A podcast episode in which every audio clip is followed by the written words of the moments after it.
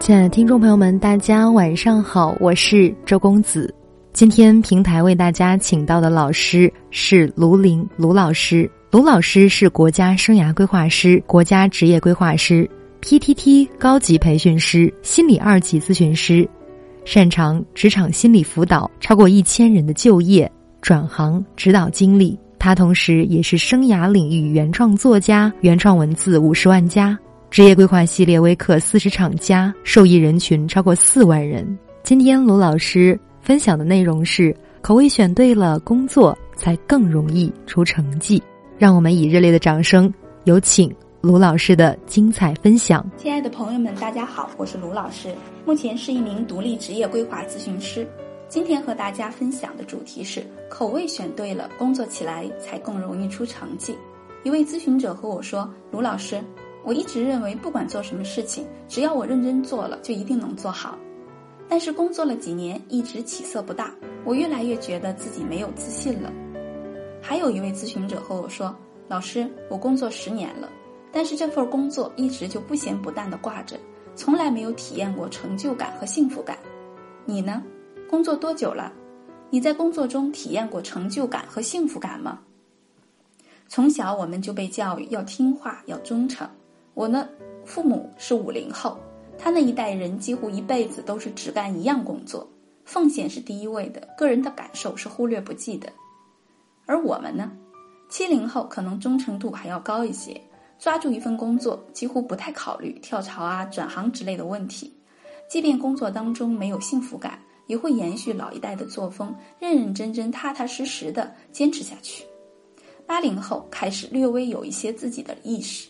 但是和七零后相差不大，只是开始在加班的问题上提出抗议，不再认为自己应该义务的全部投入到工作当中，开始有了一些小反抗，但是不会违背大的方向。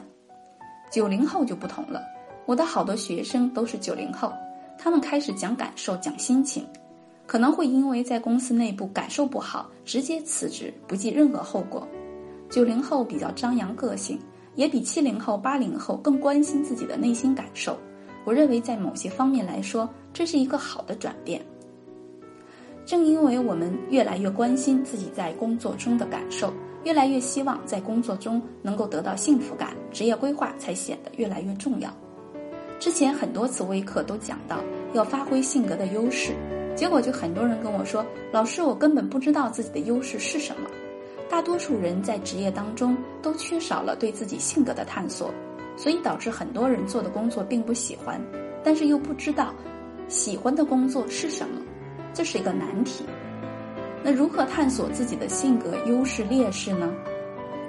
一方面，我们可以通过自己的经历总结，比如说我吧，大学的时候学的是计算机专业，成绩还可以，至少可以拿奖学金。为了不虚度时光，还专门去校外报班学习，结果毕业找工作只上班了一个星期就辞职了。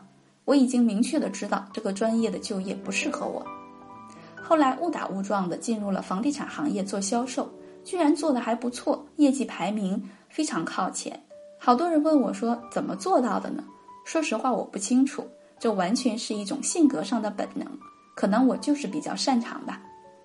再后来，我打算转行，好多人建议我说：“女孩子嘛，做文职一类的，又稳定又轻松，又好找对象。”所以我就去面试。第一次面试，前面排了十几个人，高个长腿的美眉站一排，各种风骚妩媚，我跑了，这个地方不适合我。第二次面试，主管很欣赏我，说要和老板再谈一谈。结果我和老板在某个问题上展开了辩论，他说我挺有性格的，蛮有兴致的和我聊到天黑。最后我说我要走了，我发现文员我真的不行。还有一次我在一家资讯类的公司工作了几个月，完全封闭式的电话销售，不见陌生人，同事们都在各自的小格子里忙活着，我再一次崩溃了，每过一个小时都要出去透透气，最终放弃了，这里我待不下。通过这样的探索，我慢慢的知道自己应该做什么。你也看到了吧，职业的探索。只有通过的亲身的感受，才能知道自己可以做什么，有什么努力也做不好的。回到开头咨询者的问题，我也曾经和他一样，认为任何事情只要足够努力，就一定能做好。但是经过自己的亲身体验和尝试，我明白了不是这样的。要做适合的事情，才能做得更好，才更容易有职业的满足感和幸福感。比如我在学校工作六年，比如说我现在做的咨询师的工作，让我喜欢和人打交道的个性充分的发挥，让喜欢帮助人的偏好充分的释放。这份工作已经不仅仅是我糊口的工具，同时也带给我很多的乐趣和成就感。适合自己性格的才是最好的。昨天的咨询者也是一个非常开朗、非常喜欢帮助别人的类型，常常有很多的新想法和创意，但恰恰他的工作是和仪器打交道，在实验室里需要遵守固定的操作规则，这完全违背了他的性格特质。所以，正如他说，虽然经过自己的努力，可能比一般人做的还要好一点，但是越工作越觉得没有幸福感，一直感觉不对劲儿，但是不知道为什么。相反，他在生活当中通过义务的去组织、宣传、分享、建议，这些带给他的喜悦要远远的高于本职工作。所以，我们每个人都需要有一种自我的认知能力、自我分析能力，不能只是一味的坚持，要顺应自己的个性，发挥自己的性格优势，才能在工作当中如鱼得水，也更容易出成绩，更容易让自己有幸福感。相信讲到这里，很多人还会给我留言。老师，那如何判断自己的性格呢？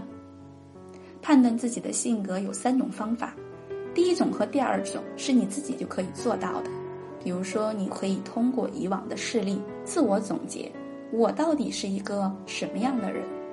第二种办法，通过反馈法，你可以找你的亲戚、朋友、同事、同学，让大家为你做反馈。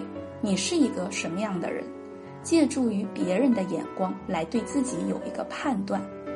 第三种办法叫做测评分析法，那这也是我在职业规划当中经常用到的办法。一般来说会用到 MBTI 的性格分析法。当然，很多人也会说，老师，我在网上也做过呃性格分析，但是我还是不知道自己的职业方向。那这种测评分析呢，一般是需要有专业的咨询师结合你的个人情况进行具体事例的澄清，才能真的对职业方向起到指导性的作用。所以，如果你想知道自己的性格特征，你想知道自己适合的职业方向，后台留言找我吧。我是卢老师，今天的分享就到这里，我们下期再见。职业规划训练营。到底可以帮你做什么？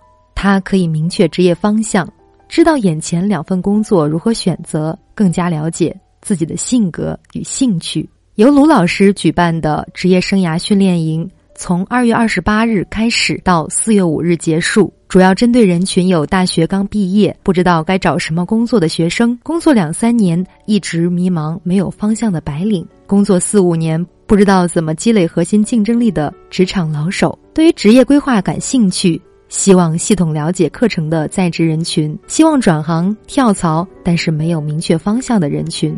罗老师的训练营干货分享，每周一次大课，干货十足。课后作业老师点评，查出合理建议。群内作业公开，互相探讨借鉴。每日打卡促进学习，听课不限时间，不限回听。简单的给大家介绍一下卢老师的训练营的内容：第一课识别自己的性格特质；第二课找到自己的职业兴趣；第三课学会识别自己的核心技能；第四课初步制定自己的职业目标；第五课制定自己的职业规划书。开营时间是二零一七年的二月二十八日。有希望报名参加卢老师职业规划训练营的朋友，可以添加微信七九四七零三零七零，在备注上注明“职业规划训练营”，这样我才能够通过您的申请。今晚的分享就到这里，晚安。